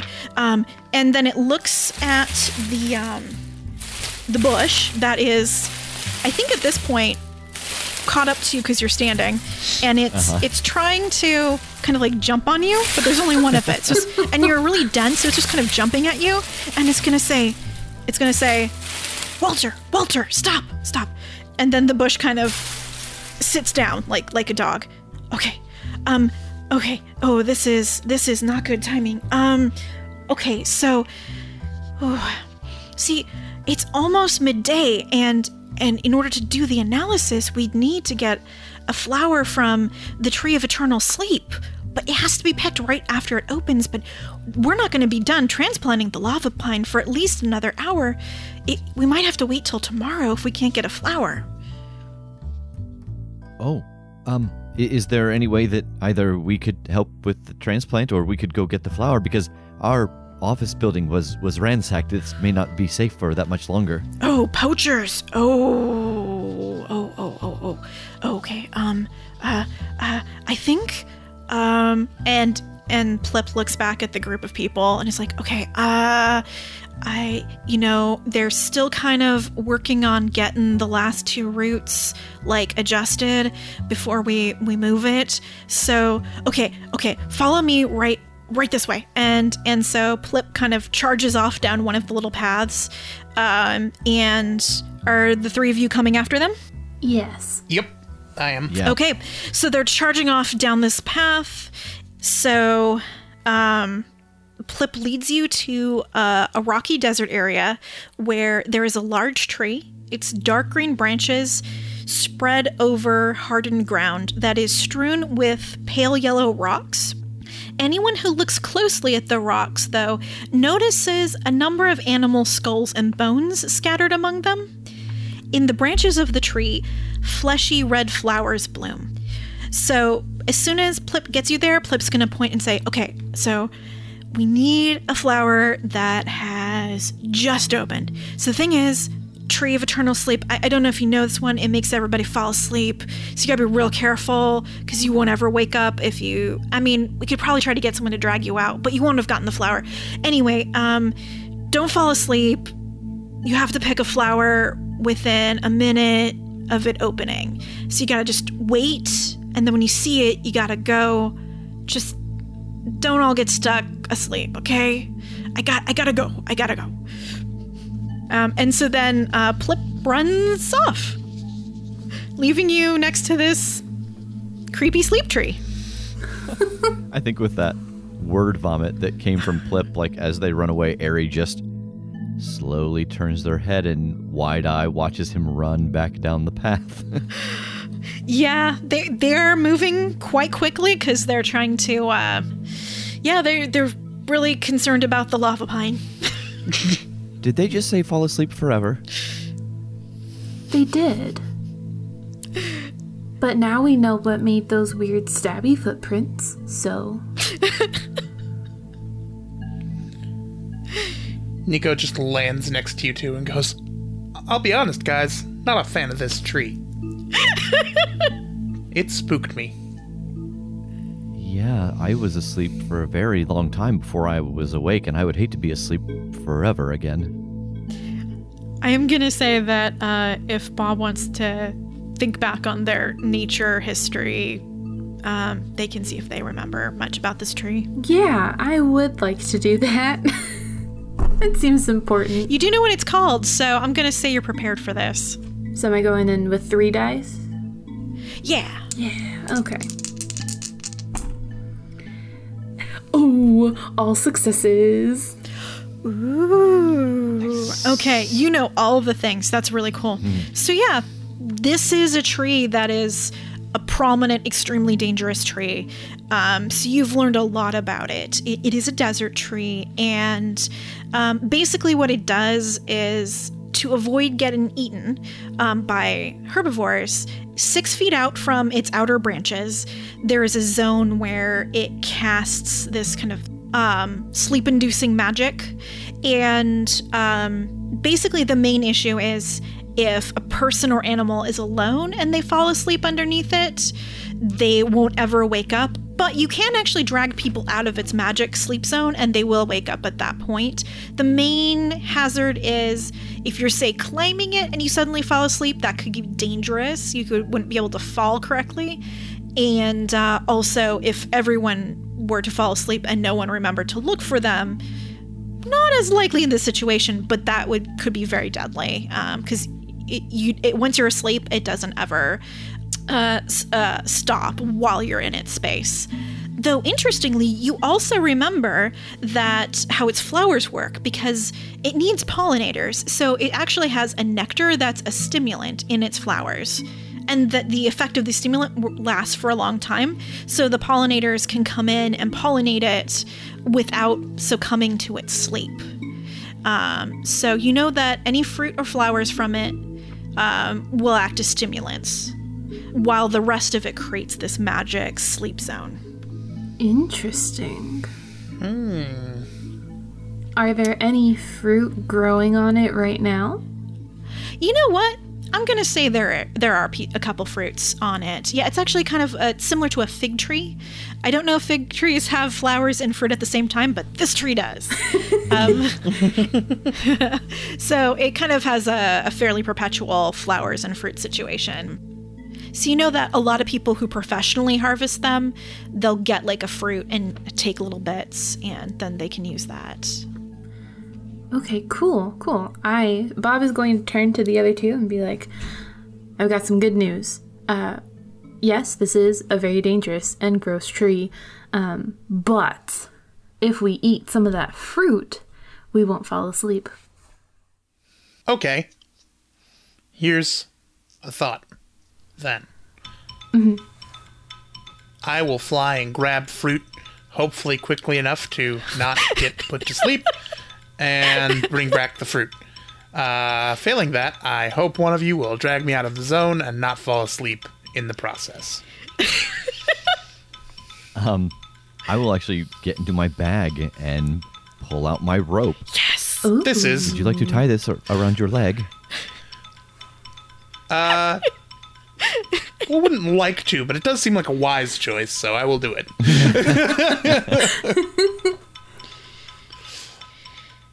so I'll uh, tie the rope around my leg so that he can, or they can hold on to it. Is that the leg holding the apple core? Uh, yes.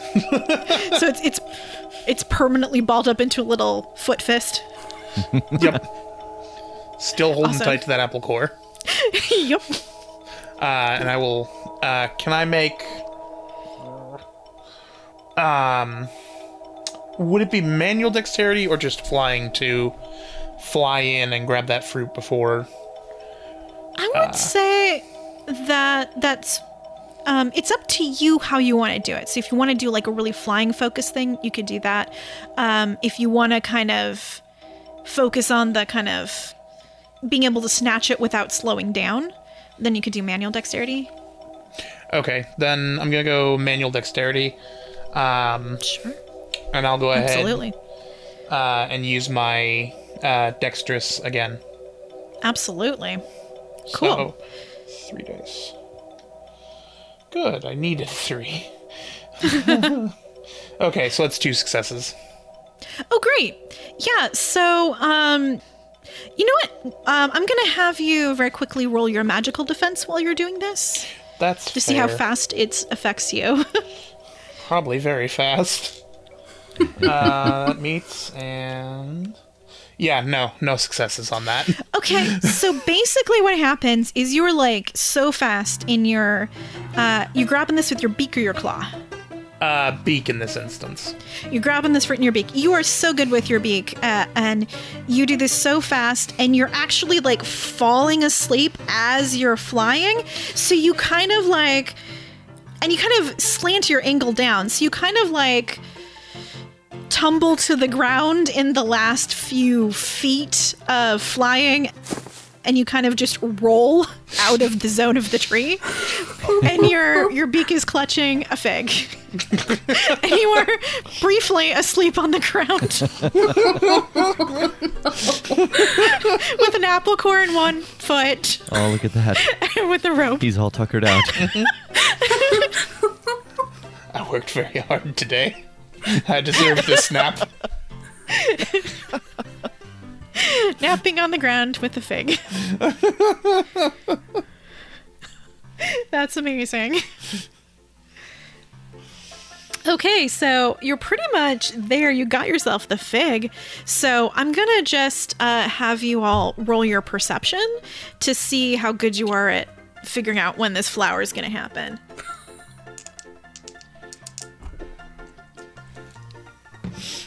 I'm still snoozing. It's not. It's not yeah, happening for if no Nico. Yeah, so you're just barely outside the zone, but you are asleep. So unless someone wakes you up, I mean, you would wake up after the standard length of a nap. You- um, but you are asleep. yeah.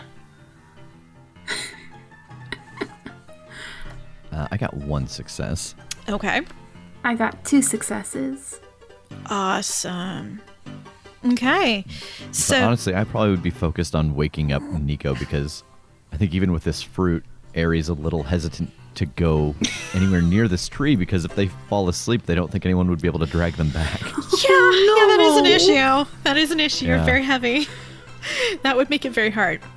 Okay, so um, while the two of you were busy dealing with that situation and waking Nico up, um, uh, Bob's looking at the tree, and yeah, there is a flower that's opening right now. Oh yeah, I'm like vaguely worried about falling asleep, but also this is a weird tree and I want to know more. Sure. So I am ready. Okay, so what's Bob do? What are y'all doing? Got an uh, the flower is opening right now, and it's opening. It's not like a super like slow opening. This is opening any you can see it opening time scale, as befits a magic tree. Um Yeah, I think I'm I'm trying to climb up there as fast as I can and grab it. Okay, are you taking any of the fruit? Oh, yes. I I would like to take a bite of the fruit before I go. Awesome. Which feels like really mean to just like Nico knocked out, just take the fruit from them from him and Gently pulling it out of my beak. just be like, mm, I need this, thank you. Okay. All right. So you've absorbed a bite of this stimulant fruit. All right. What are you doing? It's the flower is up there in the branches, opening right now. Uh, I I guess I will take a humanoid form again. So, so I actually have hands and feet to climb with. Sure. Well, um, sounded like you're climbing in the kind of traditional climbing way, so I'm going to say that's a climbing skill roll. Ooh, I don't have climbing. That means you got one die for effort. Oof. Can I can I pitch you on a help out? You definitely can help. So, um, how do you want to help? Um, putting some arrows into the tree so that Bob has handholds. Awesome. That would be perfect. Um, so I'm going to have you roll your ranged combat um, to go ahead and do that. Uh, one success. Okay, so the arrows aren't as deep into the. You didn't want to hurt the tree too much. Obviously, this is an important tree. You didn't want to get them super deep in, so they're they're a little shaky. Um, 'cause- but like, yeah, there's a few handholds there for uh for Bob. Well, let's see how good Bob is at climbing. Alrighty. So here goes the one die. You get two now because you got oh. the help. Oh yay. Okay, cool. Yeah. Oh. So I failed. Oh no. Oh no! Yeah, you know, thing is, arrows are great, and it totally would have worked probably for like, uh, like somebody who wasn't a blob, but like Oh no! the arrows are really skinny shafts, and they're not that solid in the tree, and you're just kind of sliding back down the ladder. Oh no. Like you're not feeling sleepy, but you try to you start to go up the ladder and you're kind of just sliding back down it. The arrows just are too skinny.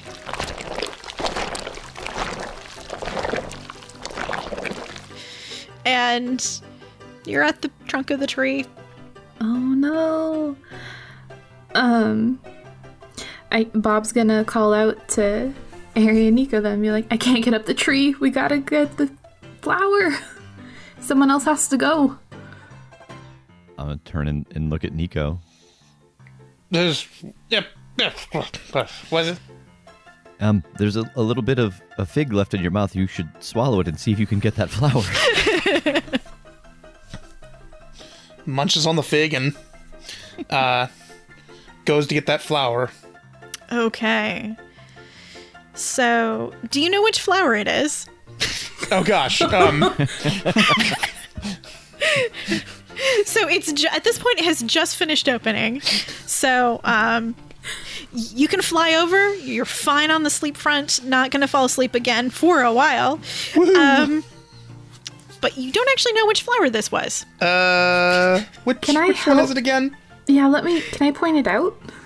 Yeah. So Bob can try to point it out. So um, uh, how are you two trying to communicate this? Um, what's Nico doing? Because there's a bunch of flowers in this tree. Uh, I'm basically flapping like near one, and if I don't see a reaction from Bob, then I move to the next one. Okay, cool. So we'll just have you roll your flying skill to see how well you can do this sort of hovering thing. sure. I'm also gonna use my last dexterity for the day.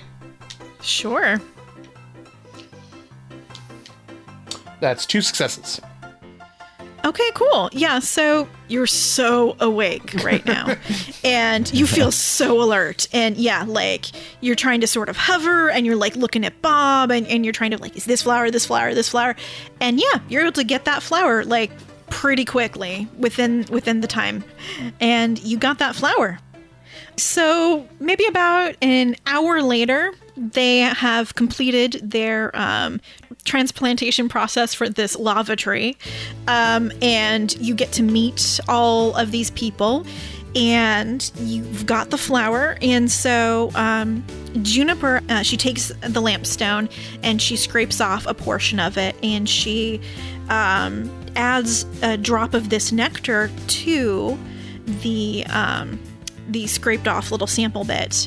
And she basically explains that uh, in deserts, people ac- historically were using the flashing stone cactus extract with this nectar from this very dangerous tree to create lighting. Um, so when the nectar drop goes onto this sample, it starts glowing more brightly and it stops flickering. And that is clear evidence that a significant amount of flashing stone cactus extract is in this um, in this lampstone. So you have conclusive proof from someone who is an expert specifically in these. And uh, she actually leaves the garden with you to make a report at the newspaper and then start the legal process for uh, seeing if you can all uh, prosecute the stewards for using legally harvested plants, which will change. Um, basically, a lot of communities won't buy things from people who are engaged in buying and selling illegally harvested plants. So it will significantly change the situation. Hooray, you did it! Hooray! Cool. Well, thank you all for doing this. Um, I've been looking forward to this for a long time. I hope you enjoyed my weird plants. Yes. It was a lot of fun. Yes. Awesome. Yeah, uh, making these plants was so much fun. If if you want to just say like where people can find you, I'm sure all of you have amazing projects um, that people can um, check out. Yeah, I can I can go first. Um, so Awesome. I am Mads Upton again. You can find me on any social media stuff at Mads Up to No Good. Um, I thank you. um, my, the main things I do is I am a writer for um, some podcasts that are currently in production. Uh, one is uh, Postmancy and Other Accidental Magic, uh, which is about um, some witches and some of the hijinks they get up to, and also a new one called um, Heroes of Another Kind, which is about some sad superheroes doing things. Awesome. um, and you can hear me voice acted things, and I did a bunch of stuff for um, International Podcast Month last month as well, or last year. awesome. Uh, I'm Robin. You can find me on Twitter at lobster underscore writer. Um, and then uh, my other podcasts are uh, I do a podcast with one of my best friends called uh, Not Joanna Eggs, uh, where we review sort of underappreciated animated films. And then uh, my other podcast, which just started up recently, is called uh, Tabletop Buffoonery, in which I uh, drag my friends sort of kicking and screaming through the world of D and D. Uh, and I am Rev, and you can find me on Twitter at Rev Deshane. Uh, and I am the host and GM of The Crit Show, which is an actual play podcast uh, where we play Monster of the Week in the first season. Uh, and then as the seasons go on, they discover they have to go to other dimensions to get the things they need to defeat their big bad. And so each dimension they go to is a different Powered by the Apocalypse game. Oh, that's Ooh, cool. super So we cool. kind of- Yo. we teach you the games as we go through. Uh, and then we also make Let's Plays for um, smaller independent games uh, and companies as they launch their Kickstarters or release their games. Um, so you can find all of that at thecritshowpodcast.com. Super cool. Uh, and I'm Fay Onyx, and um, uh, I'm the creator of Magic Goes Awry, which is uh, kind of in its beta form right now. And I'm hoping to release some of the cool plants and maybe kind of the outline of this adventure with this. Uh, and I have a podcast called Writing Alchemy that has. Right now, what we're focusing on is a series of adventures that all feature um, characters with disabilities played by people with disabilities, creating stories that um, basically have realistically portrayed disabled characters. So, those are my main projects. And um, yeah, I hope that you all enjoyed uh, this adventure and that you all enjoyed listening. And uh, enjoy the rest of International Podcast Month. Do we all want to say goodbye together? Uh, Yeah. we we can try. Yeah. okay. I'll just I'll do a countdown. Okay. Three, two, one. Bye. Bye. Okay, that's gonna be funny.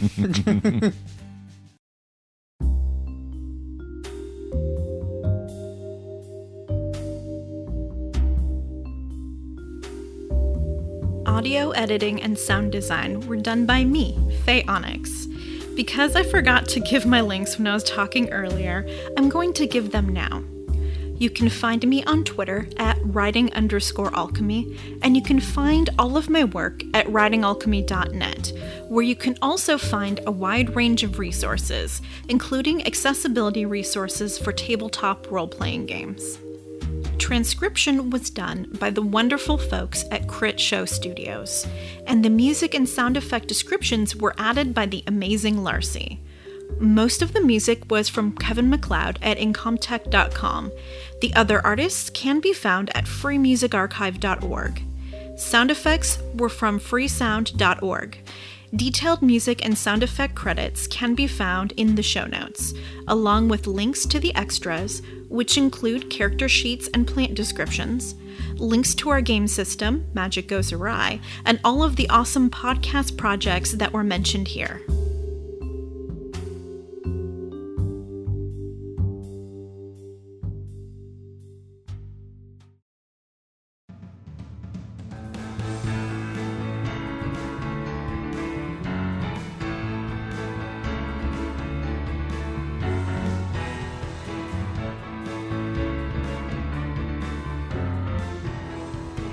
The intro and outro music for all IPM episodes is composed by Benny James. Our graphic art and logo are by Matthias Grelli. You can support International Podcast Month by sharing and talking about the event, and you can even buy our team members a coffee. Links are in the show notes.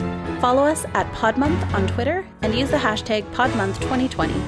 Head on over to internationalpodcastmonth.com for the month long blog and for more information about the event. International Podcast Month, celebrating creators, sharing listeners.